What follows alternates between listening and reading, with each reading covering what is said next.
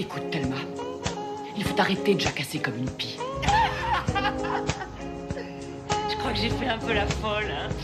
Oh non, t'es folle depuis toujours. Mais là, c'est la première fois que tu peux vraiment t'exprimer à fond. Et une copine géniale. Toi aussi, t'es super. Thelma et Louise, le haut trip sonore et féministe. I've been Bonsoir à toutes et à tous, je suis ravie de vous retrouver pour notre 49e épisode. Alors dans Thelma et Louise, on est inclusive et on souhaite faire entendre toutes les voix. Donc ce soir, j'anime l'émission avec Mathieu, notre chroniqueur chéri. Salut Mathieu. Coucou Louise, je suis hyper heureux d'animer cette émission avec toi, quelle chance Ce soir on va aborder un thème peu traité dans les médias, c'est vrai, et pourtant capital, celui de la transidentité, ses luttes, ses revendications, mais on va aussi parler de transféminisme. Qu'est-ce que le transféminisme? Quelle place occupe ce mouvement dans le féminisme actuel? On va tenter de vous éclairer sur toutes ces questions. Allez, embarquez avec nous pour une heure d'émission, libre et engagée, c'est parti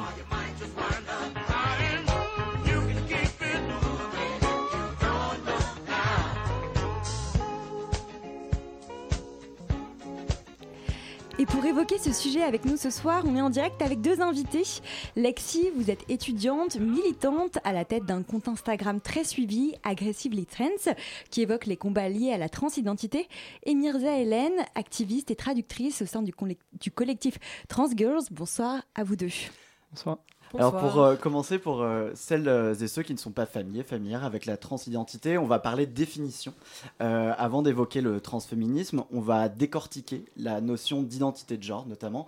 Et surtout, on va commencer par faire la distinction euh, entre sexe et genre, euh, qui est au cœur euh, de la transidentité.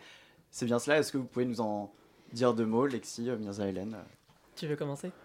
Je veux bien. Vas-y. Euh, on commence par quoi? Alors, distinction entre genre et identité de genre et sexe. Ah ouais, ça, ça, ça, c'est encore un, un gros débat.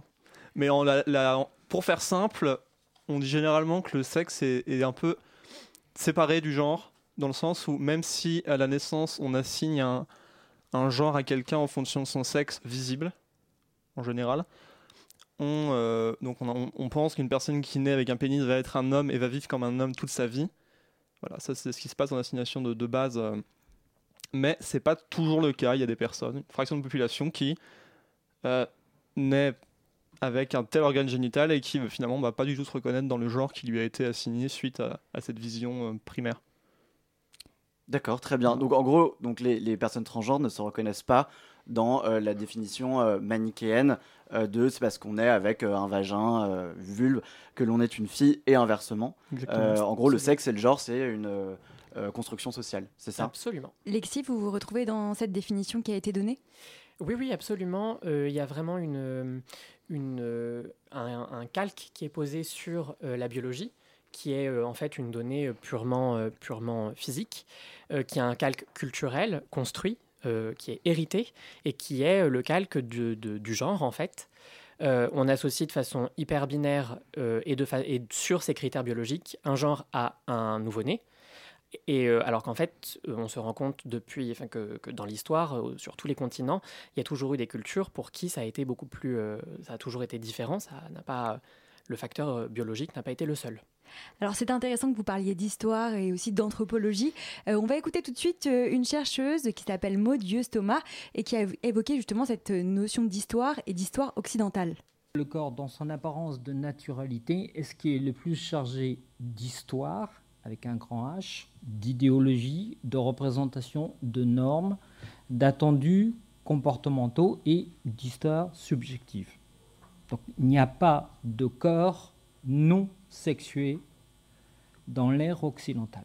J'ai choisi euh, cette question parce que la question trans pose frontalement la question du corps sous la forme de corps modifié et du processus sociopolitique d'effacement de la transition, de ce changement de sexe, connu sous le nom de le terme de passing.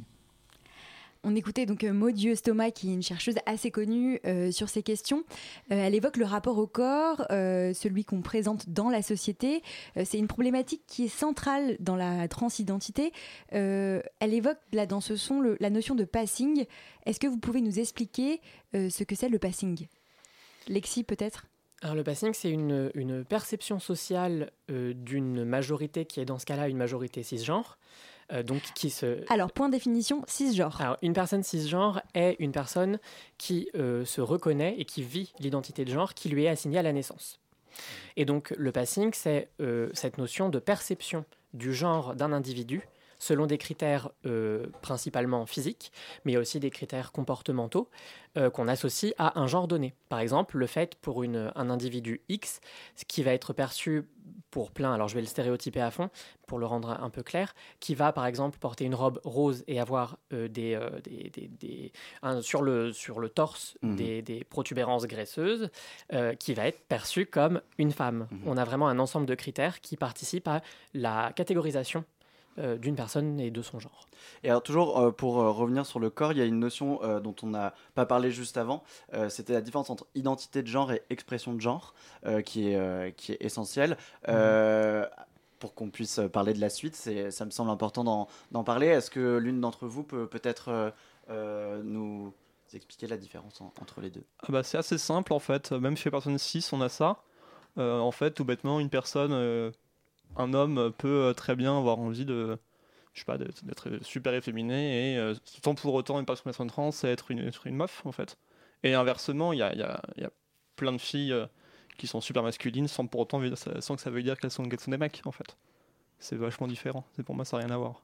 Oui, et c'est ça, c'est vraiment c'est là qu'on saisit la différence du coup entre identité et expression de genre. C'est que l'identité de genre, c'est le genre de cette personne. Suis-je un homme, une femme? Suis-je mhm. non binaire N'ai-je pas de mhm. genre?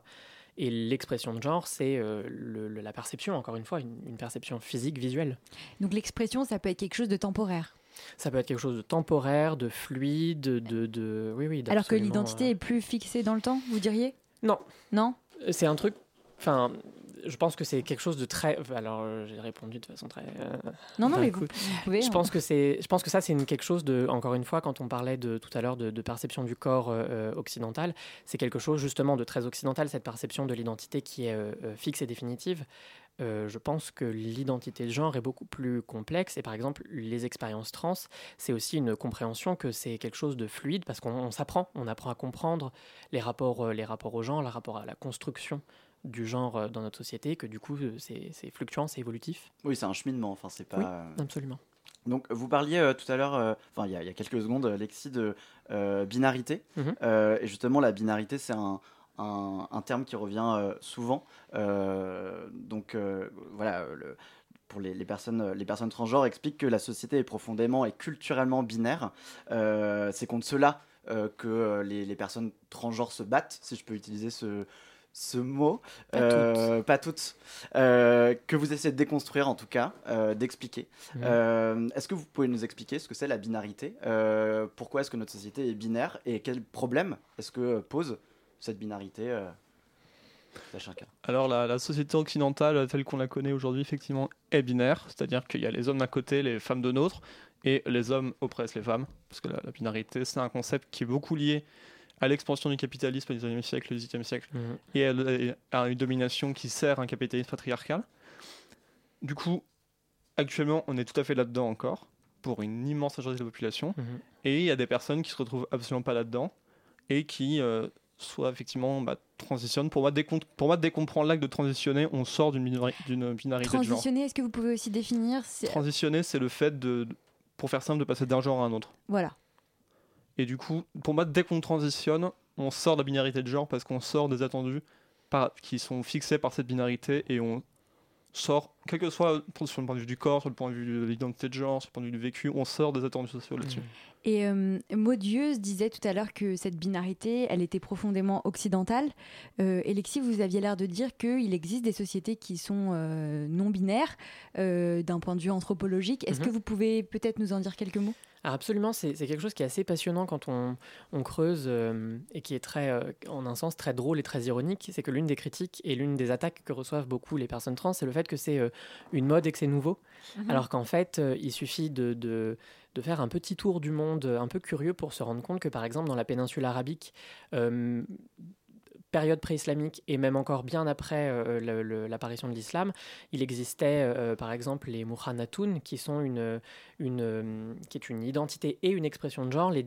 la catégorisation de, est assez, assez, assez floue, où c'est on est justement dans une, dans une sortie de la binarité. Mhm. les muhanatoun étaient des personnes souvent assignées hommes à la naissance, mhm. mais qui culturellement étaient associées à des activités de divertissement, de danse, euh, de, musique pendant les, fêtes, les festivités, et qui avait une expression de genre qui était féminine. Et on a aussi des, une documentation qui explique que les Mohanatoun euh, étaient euh, parfois, subissaient aussi parfois des, chirurgies génitales donc on est complètement ici dans le cadre, où dans un cadre culturel très défini, très clair, qu'on connaît, où on a une, une, sortie de la binarité, mais on a, je pourrais vraiment les multiplier. Encore aujourd'hui. Il n'y a pas qu'un seul exemple. Non, non, non, il y en a euh, vraiment plein. Encore aujourd'hui, dans, euh, dans les civilisations euh, polynésiennes, Tahiti, vraiment, enfin, les îles les, les il y en a plusieurs pour le coup dans, en Polynésie où on a et chaque, des, non-binarités ou des transidentités. Ici encore, on a une perception très, euh,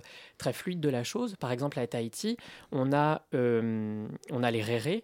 On a aussi, enfin, il y en a, y en a vraiment, euh, y en a mhm. vraiment plein. Et on associe à ces, c'est des personnes qui qu'on assigne rérés ou d'autres identités pour le coup, et qui ne sont ni des hommes ni des femmes, qui mélangent les caractéristiques de ces deux genres, mais qui, ont, qui ne sont ni l'un ni l'autre, et auxquels culturellement on a toujours associé une, des rôles spirituels très profonds.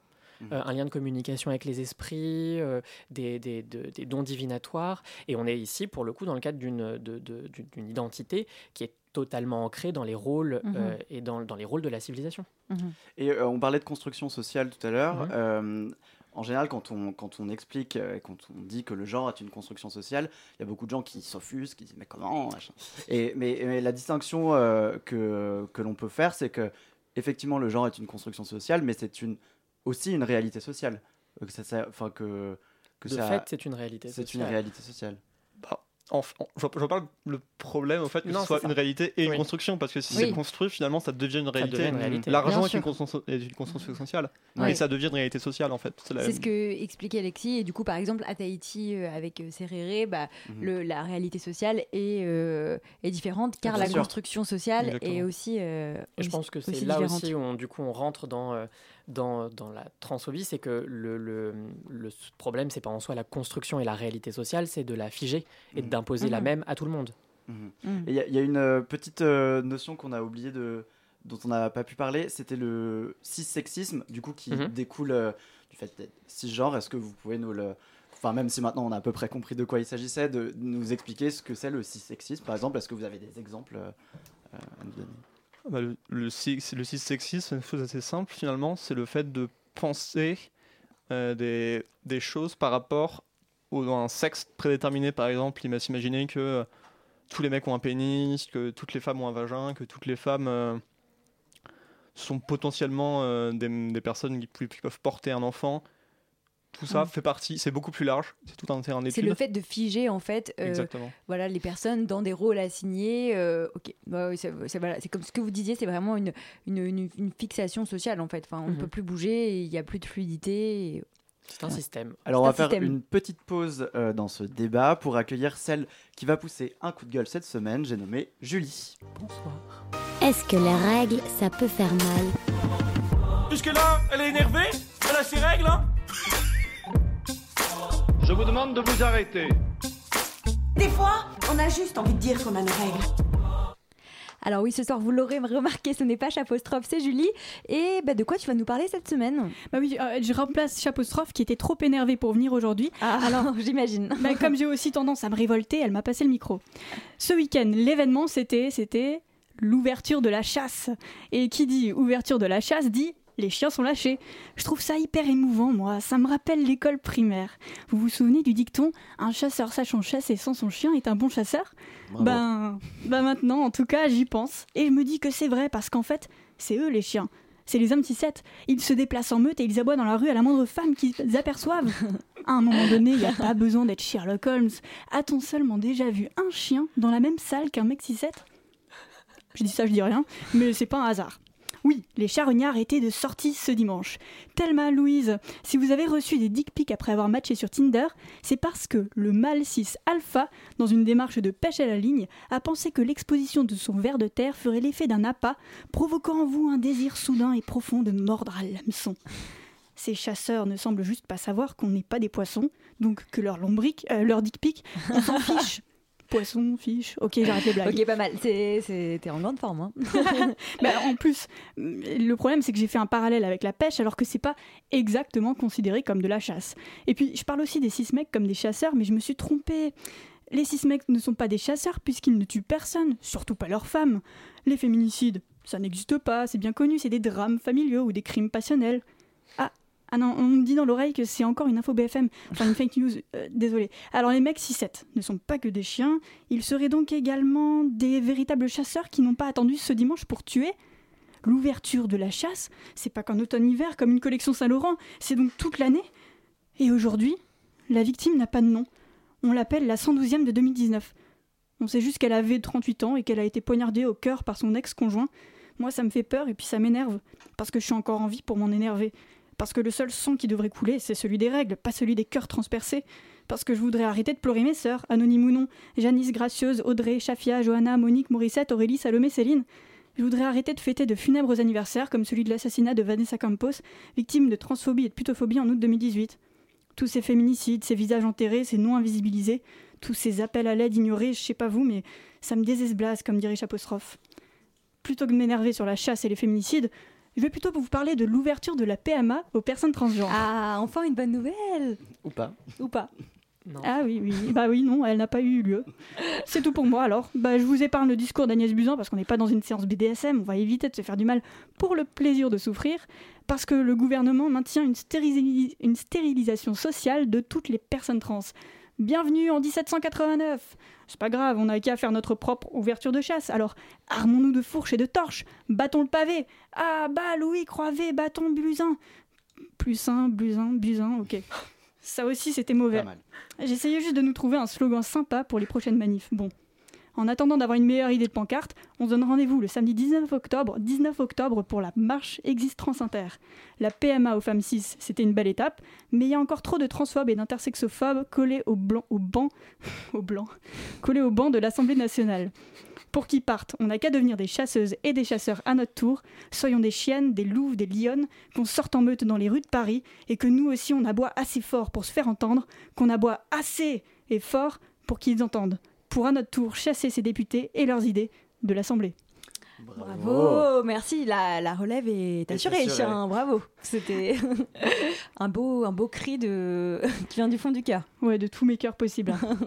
Euh, est-ce que vous, ça vous parle, euh, ce qu'a évoqué euh, Julie dans sa chronique, peut-être la résonance entre des systèmes de domination, la chasse, les féminicides, enfin, est-ce que c'est quelque chose qui vous, vous, vous rentrez dans cette, dans cette logique de pensée? Ouais. Oui, totalement. Absolument. Totalement. Et là, je sais pas si tu, tu l'as défini au début. Est-ce que tu as expliqué ce que c'était un 6-7 ah non, pas du tout. Ah non, parce que là, nous, on adore pas répondu à la Ah définition. Alors, cisgenre, on sait maintenant. Maintenant, on sait. Je pense qu'on on a compris. Celui qui n'a pas compris autour de la table. bah, het, c'est euh, c'est l'abréviation d'hétéro. Et du coup, euh, c'est euh, les mecs 6-7, c'est les mecs euh, cisgenres et hétéros. Et voilà, c'est une petite, euh, un petit soliquet colibé, plutôt, qu'on qu'on peut leur donner. Très bien. Eh ben merci. Merci beaucoup. Il est 6 heures au clocher de l'église. Dans le square, les fleurs poétisent. Une fille va sortir de la mairie. Comme chaque soir, je l'attends, elle me sourit. Il faudrait que je lui parle à tout prix.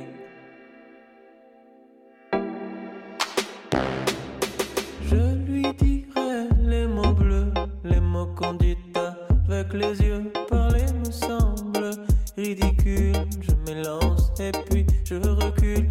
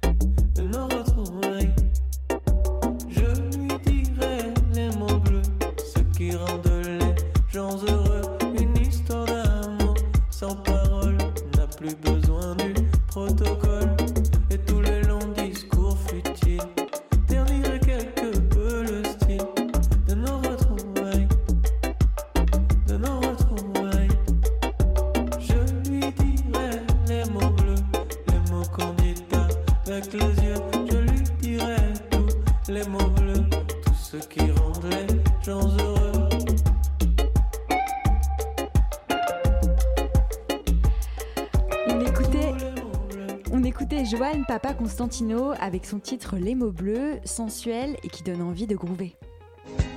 Thelma et Louise, c'est aussi un podcast. Sur radiocampusparis.org.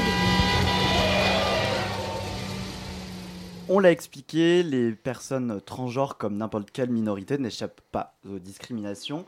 Alors on avait envie de parler plus précisément du sort des femmes trans, les luttes que ces femmes portent. Euh, elles se rassemblent au sein d'un mouvement euh, qu'on appelle le transféminisme. Alors pour commencer euh, et aborder ce vaste sujet, euh, première question, encore définition pour vous. Qu'est-ce que le transféminisme, euh, Lexi? Finalement, c'est assez, euh, assez simple et assez clair. Le, mot, le, mot le, dit lui-même. C'est un, féminisme qui prend en compte spécifiquement les problématiques des femmes trans. Euh, et c'est un mot qui est très intéressant parce que justement, il englobe cette euh, spécificité identitaire, mais euh, ça reste un féminisme. Donc il y a aussi euh, les problématiques plus générales euh, des femmes. Mais c'est, je pense, un terme qui est très intéressant parce que justement, il, euh, il implique une, une, une vision multiple des féminités. Mhm. Et vous, euh, Mirza Hélène, vous rejoignez euh, Lexi, euh, c'est une définition qui vous, qui Alors, vous va? Oui, elle me convient. Après, on peut en avoir une autre aussi dans la littérature. En fait, il y, a- il y a un peu deux points de vue. Il y a celui-là qui a été électionné, c'est pas Alexis, c'est le, le premier qui a été énoncé. Et le deuxième qui est un peu plus des milieux transféministes espagnols, qui sont très très actifs. Bon, c'est pas en France, mais c'est très actif. Et qui, eux, voient plus notre transféminisme, effectivement basé sur les questions de trans et queer, mais qui prennent aussi le mot trans au pied de la lettre, au sens de euh, trans à travers. Et du coup, qui vont, à travers le transféminisme, s'occuper des questions de race, des questions euh, de travail, des questions de classe, des questions de travail du sexe, etc. Donc c'est un transféminisme qui est euh, fondamentalement euh, euh, transsectionnel. euh, Intersectionnel. Intersectionnel, pardon. Oui, tout à fait. Il y a, Ouais. c'est- De base, pour moi, là, on peut pas imaginer le transféminisme sans euh, regroupement, sans euh, mise en commun de, de lutte. Sinon, ça n'a pas de sens. Pour parler un petit peu concrètement, euh, quels sont les, les thèmes communs au féminisme, euh, au féminisme cis et au transféminisme. Quelles sont les, causes communes? Est-ce qu'il y a un tronc commun euh, dont vous pouvez nous parler ce soir? Peut-être, Lexi? Mais il y a la question euh, d'une précarisation économique, il y a la question de, stéréotypes sexuels, il y a la question de, quelle vision du corps et de l'individu et quelle place sociale on lui accorde. Euh, je pense qu'il y a quand même plein de, plein de mécanismes qui sont communs. Euh, pas que d'ailleurs, euh, enfin au féminisme cis, c'est bien de l'avoir dit, mais aussi au, par exemple à l'afroféminisme, Mhm. des questions de, de, de fétichisation. euh, Enfin, pour le coup, ça, je pense que c'est des questions qui sont transversales à tous ces, à tous ces féminismes-là. Et vous, euh, Bah, vous la- vous- Les violences. Les violences, oui, Les vi- voilà. La violence masculine, pour moi, c'est vraiment la, une des bases. Mhm. Parce que les violences sociales qu'on a vues aux, aux, aux personnes, aux meufs trans, notamment, et aux personnes trans en général, c'est des violences masculines. L'État est dirigé par des hommes, la médecine, c'est dirigé par des hommes. Mhm. Alors, on parlera un peu plus tard euh, des, différences euh, fondamentales euh, entre le transféminisme et le féminisme cis, justement. Mais c'est vrai que l'actualité fait que on commence tout juste, enfin en tout cas, dans, les, voilà, dans les grands médias et dans les médias assez mainstream en tout cas, qu'on commence tout juste à parler des, des luttes transidentitaires et de transféminisme, ce qui pourrait laisser penser que ce mouvement vient tout juste de se constituer, alors que non, c'est un mouvement ancien qui s'est constitué aux côtés du féminisme dans les années 50, 60 il me semble, il y a plusieurs décennies en tout cas. pour vous, c'est un point qu'il ne fallait pas négliger, le fait que ce soit pas un mouvement récent, Mirza Hélène? Oui, oui. Le, après, en soi, le terme transféminisme est, est assez récent, c'est les années 80-90, mais les premières, en fait, les inclusions de femmes trans dans des milieux féministes, enfin même des milieux féministes radicaux, féministes lesbiennes, lesbiennes radicales, on en retrouve dès le début des années 70 dans les groupements euh, féministes comme euh, les Daughters of Abilities, un groupement mhm. lesbien radical des années 70, où euh, je sais plus dans, à quel poste, il y, avait, il y avait des meufs trans, et il y avait, ça posait absolument aucun problème. Et du coup, pour moi, il y a toute une histoire comme ça qui est peu à peu effacée, qui de temps en temps revient, mais qu'on oublie. Et euh, après, il y a tout aussi une, un, un, travail académique qui a été fait, notamment, je pense, au travail de, Sandy Stone, mhm. une femme trans qui a eu des gros problèmes avec une partie du féminisme radical qui ont été jusqu'à écrire des livres sur elle et à la menacer de mort pour qu'elle quitte le travail où elle, où elle était mhm. et bosser pour une maison de, disques euh, lesbienne. Et du coup, selon vous, parce que cette histoire, elle existe euh, depuis un certain temps, vous êtes en train de, nous le dire, pourquoi elle n'a pas été médiatisée?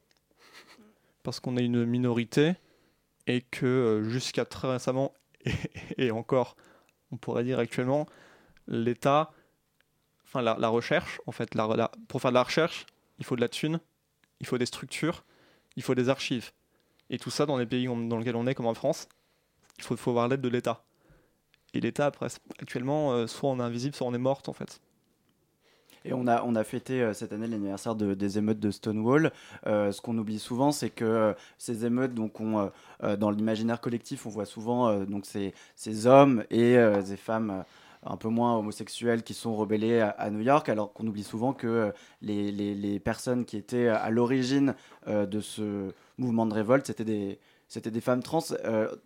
On a l'impression que les, en fait, les, les, les, homos et les lesbiennes ont un peu pris le, devant de la scène et on reléguait euh, à l'arrière-plan pendant quelques années, euh, du coup, les, les femmes et les hommes euh, trans. C'est sociologiquement logique. Mhm. Mhm. C'est triste, mais c'est logique. C'est mhm. que surtout les, les, les figures d'hommes homosexuels cisgenres, on reste quand même sur des hommes cisgenres, donc des personnes qui ont des privilèges.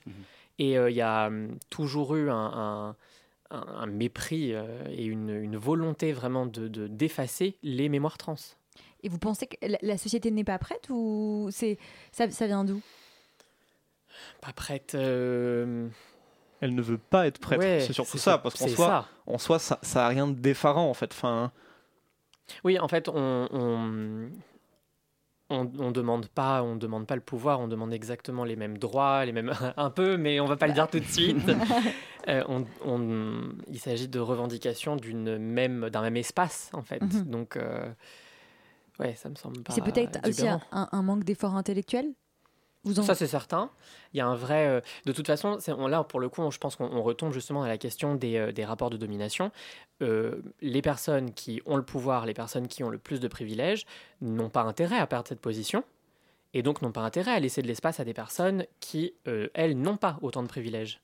Mmh Et parmi les, les autrices transféministe. Donc, euh, on en parlait un peu avant l'émission. Donc, on retrouve l'américaine euh, Julia Serrano, qui a notamment écrit euh, Manifeste d'une femme trans. et Julia Serrano, elle parle dans l'un de ses ouvrages de transmisogynie. Donc, les, elle explique donc que les femmes sont victimes d'une discrimination double. Et c'est peut-être le, le, début de la différence avec le féminisme cis, c'est qu'elles sont victimes de cette discrimination double, celle d'être une femme trans et celle d'être une femme. Est-ce mhm. que vous pouvez nous en parler? Oh là, il y aurait beaucoup de choses à dire. Vous avez un petit peu de temps devant vous, si ça peut vous rassurer. la, ouais, la transmisogynie, bah, effectivement, tu l'as bien expliqué. Ça va passer par pas mal de choses. Ça va déjà nous le, fait de nous, prendre pour, les objets, pour des objets sexuels. Mhm. Enfin, la plupart des, des mecs cis euh, sur avec qui on peut relationner, avec qui on peut s'entendre, enfin, avec qui on, peut rencontrer en fait. Mhm. C'est des personnes qui vont nous euh, hypersexualiser. On va être une mhm. sorte de, fantasme un peu inatteignable, un peu bizarre pour eux. Le, mhm. genre de truc que tu caches, que tu caches sous lit comme tes revues porno quand t'es ado. Quoi. Ce, ce, genre de choses. Ou alors, euh, soit on va être. et après, après c'est d'autres choses, qu'on va être toujours soit trop masculine ou soit trop féminine. Il n'y a, jamais de juste milieu, même si on est pile dans une norme, même si c'est un peu de ce qui pourrait être une, femme. Mhm. C'est toujours trop ou pas assez quelque chose. En fait, c'est une, une, invalidation perpétuelle et des violences, en fait. des violences, des, ça va, des violences qui vont de l'insulte dans la rue, se faire suivre dans la rue comme n'importe quelle femme, en fait. Mhm. Donc là, on rejoint la misogynie. Euh, le, refus le, refus, le, refus du travail, etc., jusqu'à euh, le meurtre, en fait. Et j'imagine que cette invalidation perpétuelle que vous vivez, elle doit être très très douloureuse, en fait. vous... Est-ce que vous pouvez nous en dire quelques mots? Lexi? Non seulement elle est douloureuse, mais elle est même, euh, enfin, elle est douloureuse à l'extrême, c'est-à-dire que c'est un épuisement qui est constant, c'est toujours devoir redire les mêmes choses. J'étais en cours tout à l'heure et ma, ma, directrice de recherche disait que euh, l'art de la répétition et, euh, de, de, la copie est, est, une étape vers la perfection. C'est peut-être une étape vers la, perfection, mais c'est aussi épuisant. On va Mhm. enfin, très concrètement. Et toujours devoir réexpliquer qui on est, toujours devoir réexpliquer pourquoi on doit être respecté, euh, pourquoi on a le droit d'être qui on est, que ça, ça, pousse à bout intellectuellement, émotionnellement, ça, ça, ça met à plat. Il n'y a plus d'espace pour rien. Il y a une vraie charge mentale spécifique aux personnes trans, spécifique aux femmes trans. Euh, en plus du fait, justement, et c'est là où on entre dans, le, la transmisogynie, en plus du fait de euh, quand on, on, a la chance, et je mets des gros guillemets invisibles à la radio, quand, on a la chance de ne pas être tout de suite perçu comme trans, euh, ben ça va quand même être euh, t'es bonne, ça va quand même être ce que, ce que subissent les femmes cis aussi. Donc il y a une superposition des, des violences qui, qui qui pousse au suicide. Le taux de suicide dans, la communauté trans, il est effarant et il, il, est, il a une raison. Il ne vient pas de n'importe où. Mmh. Et vous parliez, euh, on, a évoqué euh, rapidement le euh, trop féminine, pas assez féminine, que c'est une question qui revient assez souvent. En fait, le, comme les, les femmes cis, on, en revient souvent au au, à l'épineux rapport à la féminité. Mmh. c'est une question qui préoccupe aussi les femmes trans parce que malheureusement, c'est genre une question qui est, centrale dans la sphère publique, etc. Euh, donc elle se pose, euh, les femmes trans comme les femmes cisgenres se posent euh, leur rapport à leur propre féminité. à titre personnel, quel rapport entretenez-vous avec le fait d'être féminine ou pas? C'est un rapport qui devient paradoxal et qui devient qui est difficile de base parce qu'il y a d'abord le premier le premier obstacle de, de, ne pas pouvoir vivre sa féminité parce que parce qu'on ne comprend pas pourquoi on a ce besoin de vivre une féminité déjà. Ensuite, de réfléchir à tous les obstacles qui vont, qui vont euh, être sur le chemin de, euh, de l'affirmation de soi dans cette féminité. Euh, une fois qu'on arrive, parce que c'est, il faut un vrai courage, une fois qu'on arrive à assumer cette féminité qui est nécessaire et qui est salvatrice, il y a les stéréotypes, il y a les violences, il y a les préjugés face à elle. et il y a aussi euh, du coup, l'affirmation de soi, moi c'est comme ça que je l'ai vécu, tu, tu, me diras mhm. après, mais moi je l'ai vécu dans un besoin aussi de passer par une, une, une hyper-féminité, parfois un peu stéréotypée. Mhm. Euh, et du coup, face à ça, j'ai aussi fait face à des réactions de femmes cis féministes mhm. qui ne comprennent pas euh, tout ce qui est rapport dysphorique à son corps, à sa perception de l'identité. Point dysphorie. point dysphorie parce que moi je ne connaissais pas forcément cette mhm. notion. Euh, j'ai fait des recherches. Enfin hier j'ai lu des choses sur la dysphorie. Mhm. J'ai trouvé ça très intéressant. Euh, j'aurais pu être euh, il y a un certain temps, peut-être cette femme cis qui ne comprend pas l'ultra féminité, enfin la recherche d'une ultra-féminité, mhm. puisque de fait, en tant que femme cis, euh, ça peut m'arriver de souffrir de justement d'une perception, de l'hyperféminité. Et du coup, euh, voilà, j'ai trouvé que la notion de dysphorie était très intéressante. Est-ce que Mirza Hélène ou, ou, Lexi, vous pouvez nous, nous, l'expliquer? Alors, la, dysphorie, en fait, à la base, c'est un terme euh, médical et psychiatrique qui va dire dysphorie de genre précisément, mhm. qui va dire qu'on n'est pas, une personne ne se sent pas à l'aise de façon durable dans son corps en raison de, des, caractères sexuels qu'il a. C'est ça, c'est une définition médicale en fait, et c'est un diagnostic. Du coup, à titre personnel, c'est un, petit, un, terme que j'ai du mal à utiliser parce qu'il est. Parce qu'il il, réfère à de la psychiatrie. Il réfère, il réfère à un diagnostic par un, psychiatre en fait. voilà. Moi aussi, ça m'a gêné hier. J'ai fait des recherches et je me suis dit, ah, c'est bizarre que ce terme soit classé en psychiatrie. Je me suis du coup posé cette question du rapport à la psychiatrie et donc peut-être, voilà, vous pouvez. Ah bah, les, psychiatres, c'est un rapport. Euh, c'est un rapport un peu bizarre en fait, parce que de temps en temps on tombe sur des psychiatres qui sont bien et du coup on n'a pas besoin de raconter un schéma de oh là là, j'ai mis des robes depuis que j'ai 5 ans, je joue la poupée. c'est des conneries, j'ai jamais fait ça de ma vie en fait. Et du coup, la plupart des, la plupart des, des, psychiatres qu'on rencontre, et on a besoin de les rencontrer en fait pour tout ce qui est accès aux hormones, aux opérations. On a toujours mm. besoin de la validation d'un vieux mec grisonnant qui va, qui va nous dire oh, oui, c'est bien une femme, je pourrais vous baiser. Enfin, c'est ça en fait. Non, mais très clairement, c'est ça le changement d'état civil en France, c'est ça. ça. t'es assez bonne pour être baisée, t'es une femme, c'est bon. Bref, très clairement. Oui, oui, oui. Effectivement, vous devez aussi vous devez passer par des commissions de psychiatres, c'est ça, euh, pour euh, avoir l'autorisation euh, de d'un changement d'état civil, c'est ça non plus, maintenant. plus, maintenant. Plus maintenant pour le changement d'état civil, mais pour euh, oui, maintenant ça se fait en, tribunal de grande instance, euh, mais pour euh, pour effectivement, aujourd'hui en France, il y a des parcours, il y a, il y a une, une, une mainmise euh, sur euh, les parcours trans et pour tout ce qui est parcours médical quand une personne trans en a besoin parce que, précisons-le, toutes les personnes trans n'ont pas besoin d'un parcours médical, il faut une validation constante avec un suivi de la part de psychiatres qui la plupart du temps euh, ont, pour base, ont pour base et référent une hyperbinarité, encore une mmh. fois euh, moi, j'ai un, charmant psychiatre qui euh, est heureux de me voir à chaque fois et qui, à chaque fois, le premier truc qu'il me dit, c'est Ah, c'est bien, vous vous féminisez de plus en plus, bravo. ouais. Alors que, bah, je. Et justement, si on est une femme trans non féminine, euh, ah bah, c'est encore plus ça complexe. Ne, ça ne passe pas. Ouais. Mais pareil, les personnes non binaires qui ont quand même un besoin de transition euh, médicale, ils n'existent pas et ils n'ont pas le droit d'exister dans les parcours officiels en France.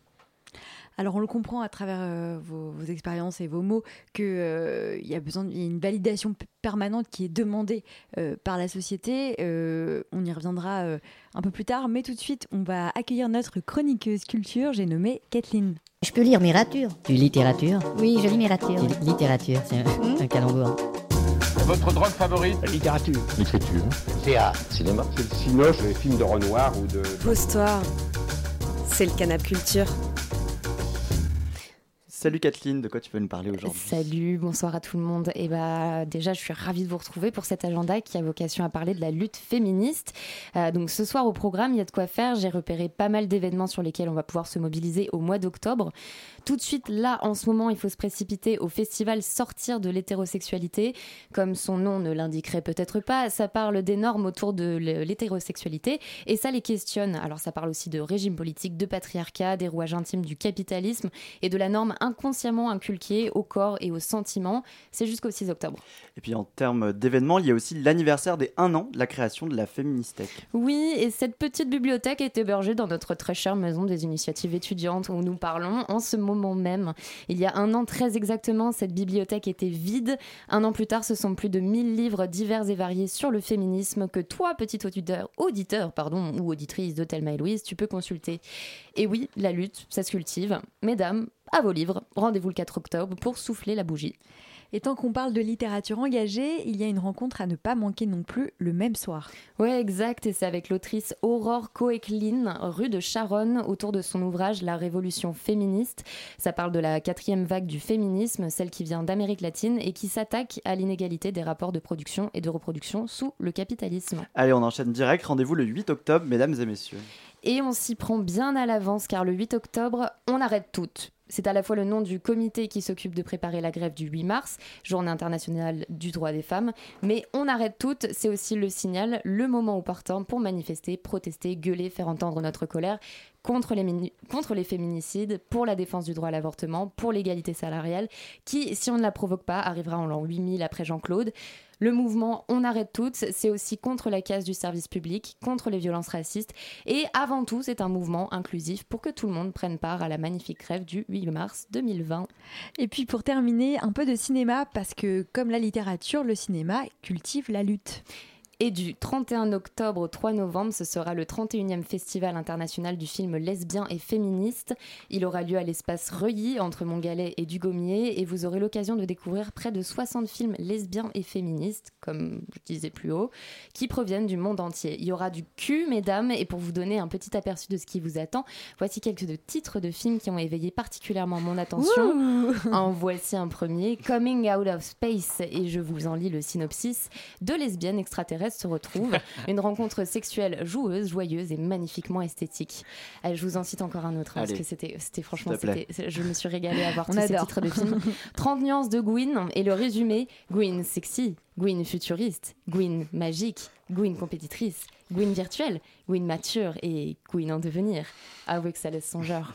Alors, il y aura évidemment pas que du cul euh, dans cette programmation. hein. C'est moi qui ai décidé de surtout aborder cette thématique ce Bah, soir. parce ça, que on s'en- trouvais- ça, on s'en doutait, hein. Allez, c'est drôle, on se lâche. Et pour tout vous dire, donc, il y aura aussi bien évidemment des films sur la thématique euh, de la précarité féminine, du rapport au sport, etc., etc. Le tout en compagnie des réalisatrices de ces courts et longs métrages. On se revoit le mois prochain pour un prochain agenda. Avec plaisir, avec plaisir. Est-ce qu'il y a un, un conseil donné par Kathleen qui vous a motivé particulièrement Lexi, il me semble que vous participez à Oui. sortir de Du coup, moi, l'hétérosexualité. je rajoute ma date. euh, Allez. ce samedi 5, du coup, dans le cadre du festival Sortir de l'hétérosexualité, je donne une charmante conférence sur les rapports entre l'art et le patriarcat et les normes que nous inculquent les images. Super, et c'est où? Alors, c'est euh, au 59 rue de Rivoli. Ok. Eh bien, le rendez-vous est pris. One day I'll grow up, be a beautiful woman. One day I'll grow up, I'll be a beautiful girl. One day I'll grow up, I'll be a beautiful woman. One day I'll grow up, I'll be a beautiful girl. But for today, I am a child. For today I am For today I am child. For today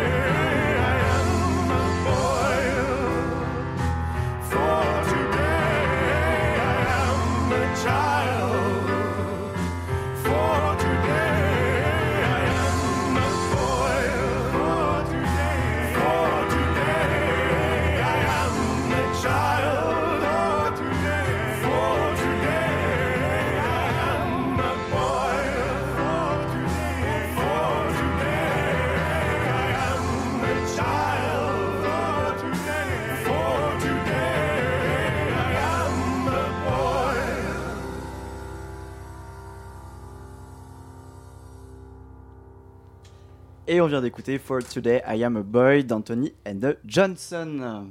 Mon Dieu que c'est beau. Ça tu peux le dire. J'ai toujours voulu voyager mais j'en ai jamais eu l'occasion. Tu l'as cette fois. Et on est toujours en studio avec nos deux invités, Lexi et Mirza Hélène, pour parler de transidentité, de lutte transidentitaire et de transféminisme. Alors, on a une question euh, qu'on voulait vous poser. Euh, Est-ce que vous, au cours de, de votre vie, vous avez eu l'impression que les, les féministes cis étaient des alliés ou des ennemis? Eh ben, euh, à titre personnel, en fait, j'ai du mal à comprendre Mirza le, Hélène, le ouais. concept de, de féminisme cis. Pour moi, ça n'existe pas. D'accord. Il y a plein de féministes. Et certaines ont un rapport, euh, on va dire, euh, particulier avec nous. Il y en a d'autres qui sont très très bonnes alliées. Et vraiment, il y a des associations dans lesquelles je me suis senti mais plus que bien accueilli et c'était parfait. Par exemple Euh, Fier, une association euh, de, qui, est, qui est centrée sur les, les gwyn, les, les trans, les bi. Une association, ouais, donc c'est une association assez radicale. Mais effectivement, on a aussi des petites surprises de temps en temps quand on, quand on se rend compte qu'il y a des féministes qui nous voient comme des sortes de.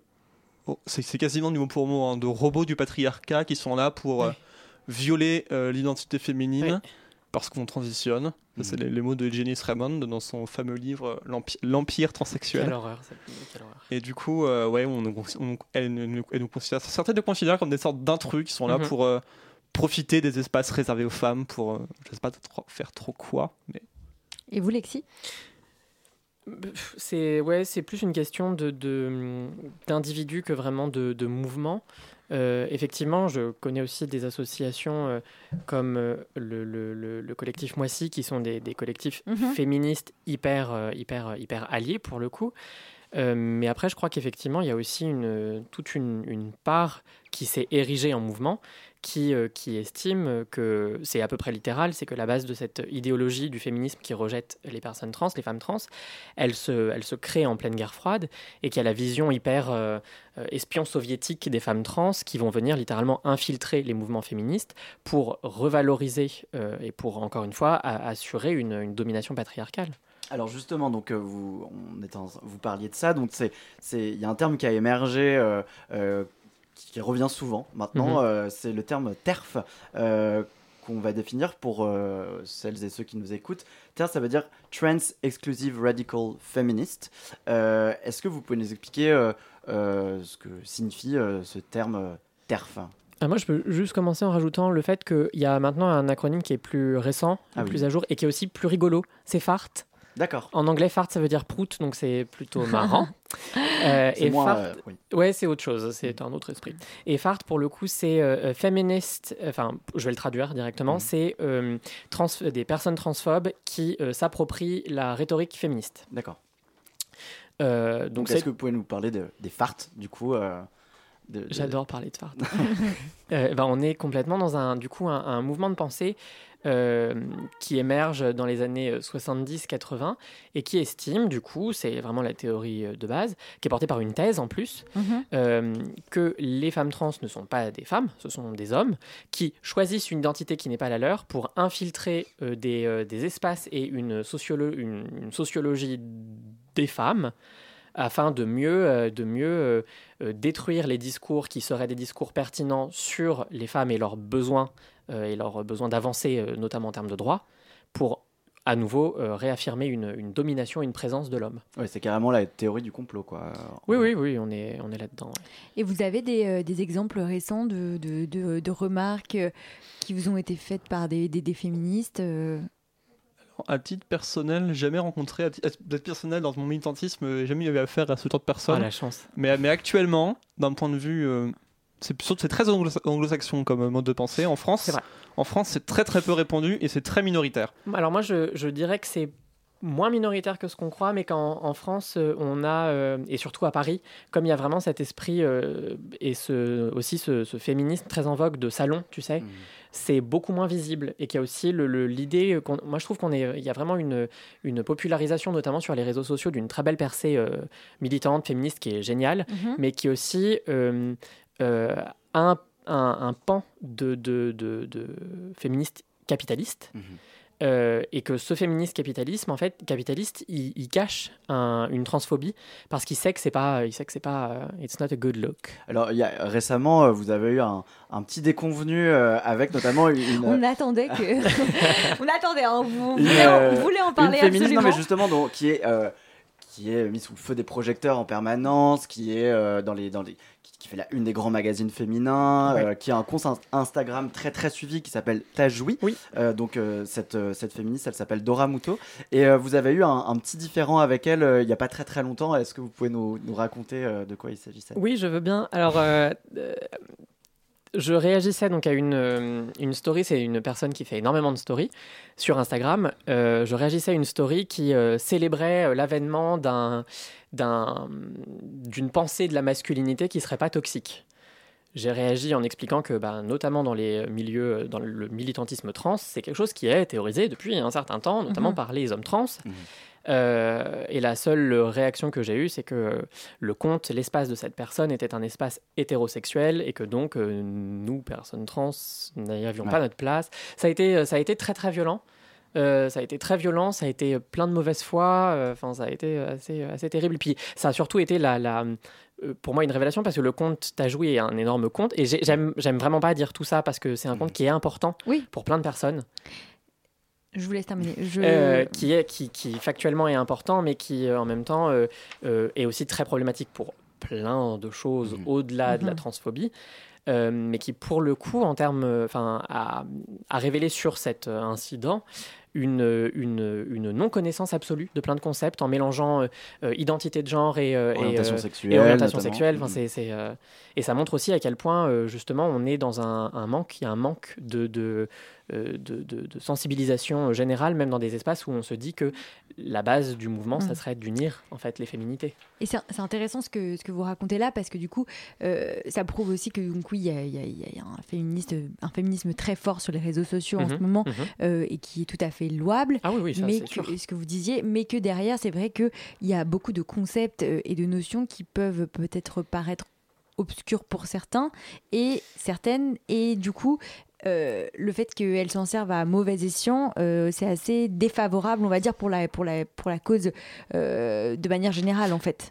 Alors, qu'il y ait une, une mauvaise connaissance, c'est- pas ça en soi le problème, parce que je peux comprendre que tout le monde ne soit pas sensibilisé. Quand on n'est pas, sensi- enfin, quand on n'est pas exposé à quelque chose, on peut pas le connaître spontanément. Ça non, mais on peut rien- s'y intéresser. Oui, on peut, mais c'est aussi difficile quand on ne sait pas qu'une chose existe de venir, d'en Mhm. venir à, à s'y intéresser. Ça, je l'entends.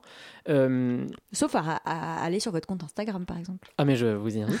Euh, mais là où c'est euh, là où c'est plus euh, plus vicieux, c'est quand c'est volontairement en fait, quand il y a une une volonté de ne pas connaître et de ne pas écouter, de ne pas apprendre. Mhm. Parce que dans ce cas-là, en fait, on décide volontairement de laisser des personnes dans une situation de dominer, d'oppresser. Euh, et en fait, dans ce cadre-là, on est sur une personne qui se dit féministe, mais qui, euh, en fait, a un comportement qui est le même que. Oui, euh, qui que reproduit un Oui, schéma de C'est une domination, reproduction de euh, domination qui est patriarcale aussi, enfin, qui reprend aussi Oui. des, codes, pa- des mécanismes patriarcaux. Donc c'est c'est- c'est euh, enfin, c'est- triste, c'est très triste. C'est réintégrer des mécanismes qu'on critique vis-à-vis de soi-même. Donc c'est- Exactement. c'est- très triste, oui. tout à fait. Exactement. Alors là, on vient de parler du transféminisme de manière un peu théorique, d'opposition par rapport à d'autres euh, voilà, mouvements. Euh, mais le transféminisme, c'est surtout une réalité sociale, quotidienne, euh, souvent très difficile. Euh, donc euh, on l'a on rapidement évoqué, mais euh, précarité, isolement, difficulté d'accès aux soins. Euh, Est-ce que vous, vous pouvez nous parler des principaux euh, chevaux de bataille euh, du transféminisme euh, aujourd'hui, euh, Mirza Hélène? Alors pour moi, le transféminisme, étant donné que c'est quelque chose de très vaste et qui regroupe un très grand nombre de personnes, c'est des, des Mhm. combats féministes qui sont extrêmement variés. Ouais. Ça va être notamment, je pense, à l'association qui fait un excellent travail avec cette transgenre, avec cette ST, qui fait un très grand travail pour les personnes trans qui sont aussi travailleuses du sexe Mhm. et très souvent aussi migrantes et qui sont les personnes qui sont réellement en première ligne. Parce qu'en France, quand on parle de meurtre de femmes trans, on parle de femmes trans, TDS et migrantes. On parle, on parle pas de, de femmes blanches bourgeoises qui vont à la fac. C'est pas, c'est pas ces personnes-là qui se font tuer. Et euh, pour- en fait, il y a toute une, une intersection de facteurs d'oppression qui sont dé- mul- démultipliés dans la communauté trans, étant donné qu'on est les personnes qui n'ont pas un accès égal à, à- à tout, en fait, que ce Mhm. soit à la santé, à la loi, à l'éducation. On a, étant- et dès, et dès qu'on est pauvre, dès qu'on a, euh, dès qu'on est pas blanc, dès qu'on est, euh, dès qu'on a, un- dès qu'on travaille dans, le- dans le milieu du sexe, etc. Le fait d'être trans te retire euh, des points. Enfin, tu. Et vous, au sein de votre association, vous faites quoi précisément? Alors nous, c'est une association, c'est un collectif. c'est pas une Un collectif, pardon. C'est c'est informel. Et nous, on est vraiment très axé sur la, la traduction de texte, donc le côté un peu archive, archive du milieu trans, et de là, un peu, un peu répandre ce qu'on fait nous, d'un point, ce qui se fait d'un point de vue anglo-saxon surtout, vu qu'on traduit surtout de l'anglais. Et aussi, de temps en temps, on fait des ateliers en non-mixité entre meufs trans pour parler notamment de sexualité, beaucoup de sexualité. Et on commence aussi à beaucoup, ça va faire un- une bonne année qu'on en parle, des, hormones, des traitements mono qu'on a, dont on a accès en France, et aussi des traitements mono qu'on se procure d'autres façons, et qui nous permettent d'avoir des transitions différentes. On va faire une, encore une petite pause pour accueillir euh, notre chroniqueur macho du jour. Alors ce n'est pas Mathieu puisqu'il est au micro avec moi, c'est Simon. C'est une autre voix.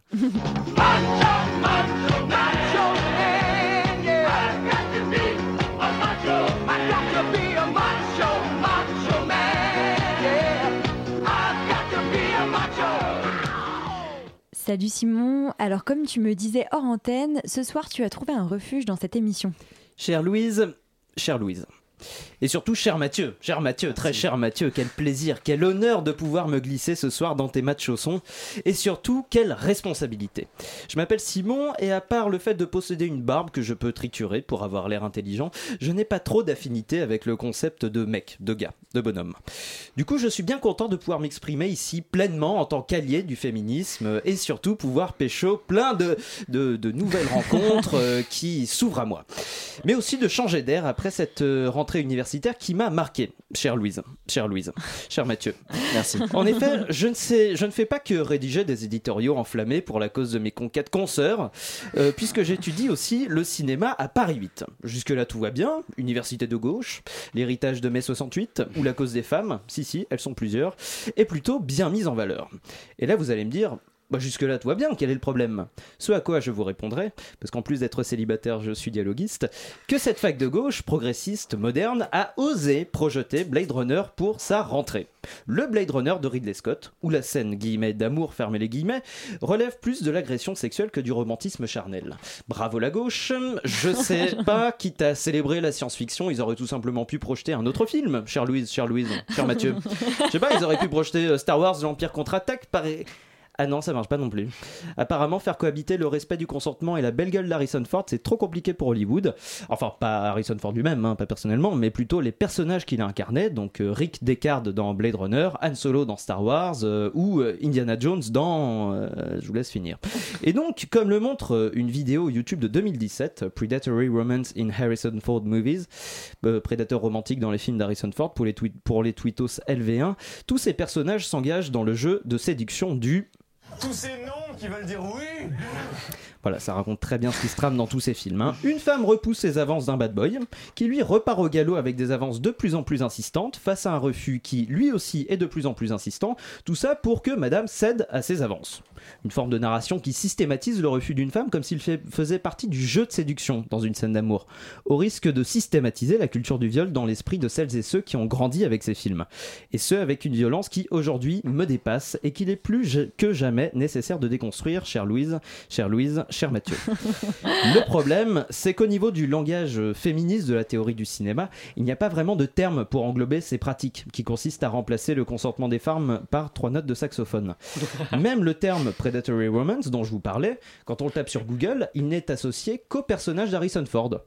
Or, s'il n'y avait que les personnages d'Harrison Ford qui entretenaient la culture du viol au cinéma et que tous les autres personnages masculins de tous les cinémas du monde respectaient le consentement des femmes, comme moi, ça se saurait. Et si, parce que je ne suis pas qu'un très bon parti, je suis aussi concepteur d'idées, on s'inspirait du male gaze, le regard masculin. Euh, une théorie qui démontre à quel point le point de vue du mâle blanc cis hétéro domine le cinéma, faisant des femmes de leur corps, euh, faisant des femmes et de leur corps l'objet du regard et des fantasmes du mâle blanc à l'image. Et si on l'utilisait pour dénoncer quelque chose qui se passe avant de mettre l'histoire en image? Parce que la matière qui alimente ce regard masculin au cinéma, faisant d'une femme un objet de désir avant d'être un être humain, c'est le scénario. C'est quand on écrit un personnage féminin dans son comportement, dans ses dialogues, c'est là qu'on peut en faire un objet, mais qu'on peut aussi en faire un sujet, dont l'intention ne dépend pas forcément de celle du protagoniste. Alors en gros, pour faire court, au scénariste à caractère masculin de Blade Runner 15572, là, si Harrison Ford veut pécho une femme, mais que elle exprime qu'elle en a pas envie, vous pouvez toujours la laisser lui foutre une claque et partir de la pièce. Ou sinon, vous pouvez vous foutre une claque à vous-même, si ça peut vous assommer à vie et vous éviter d'écrire ce genre de scène guillemets d'amour, fermez les guillemets, à jamais. Bonsoir. Bonsoir. C'est un bon conseil. Euh, Salut Simon. Ça va? Euh, Merci pour cette chronique euh, qui, justement, je pense, euh, remet aussi en, per- en- perspective un petit peu euh, ce dont on parlait. On, là, on parle, tu, tu parlais du, du male gaze, euh, un male gaze qui, euh, j'imagine aussi, est présent au cinéma euh, sur, sur les personnes euh, transgenres. Pas tellement, parce qu'au cinéma, les personnes trans, elles sont où en fait? Mais Elles sont souvent vous- interprétées Ah bah. en plus par des personnes cisgenres. Oui, Ah bah, c'est- en fait, le problème. male gay sur la version de France, il existe parce que effectivement, il y, a- il y a- il y a très peu de rôles. Mais les, les seuls rôles qui existent, je pense, on peut penser à n'importe quoi. Dans Priscilla, Vol du désert, dans Oui. les films d'Almodovar. Almodovar, moi je pensais à Almodovar. Almodovar, c'est encore, pour, moi, c'est ouais, encore autre chose parce on est que dans un- Almodovar, c'est- il ouais. est PD. Enfin, il y a, il y a- Ouais. il y a quand même, franchement, quelque chose de différent et ça a marqué une génération. C'est un peu, pour moi, c'est quand même vachement Vous êtes, différent. vous êtes pro Almodovar, on peut dire? Pour, moi, oui. Personnel, personnel, oui. Je sais pas ce que ça vaut en militantisme, mais, je l'assume. Et après, je parle par exemple de Laurence Anyways, Mhm. euh, le père, le père de une ordure aussi. Ouais, Enfin, ouais, c'est- ouais. À chaque fois, c'est c'est joué par des hommes, mais c'est joué d'une façon horrible. Oh, C'est soit c'est c'est horrible, soit c'est ridicule, soit Mhm. c'est soit, soit, soit- elle meurt à la fin, soit elle a déjà le sida. Enfin, c'est c'est tout ce que vous voulez, quoi. Et les putes à chaque fois aussi. On est désolé, c'est déjà la fin de cette émission. C'était passionnant. Euh, oui, bah, on Ah oui. remercie toutes et tous. Euh, merci beaucoup euh, Lexi, merci à vous euh, Mirza, Hélène. Merci pour l'invitation. Oui, on Merci espère beaucoup, pouvoir ouais. peut-être en refaire une autre parce qu'il y a beaucoup de choses à dire euh, sur ce sujet très Oui, oui. très important. On reviendra. Euh, oui, on espère. On vous plaisir. embrasse fort. On remercie aussi bien sûr nos chroniqueurs et chroniqueuses, Julie, Kathleen et Simon, sans oublier notre réalisatrice préférée, j'ai nommé Tiffany. Merci Tiffany. Merci Tiffany. Speed of sound. Faster than a speeding bullet.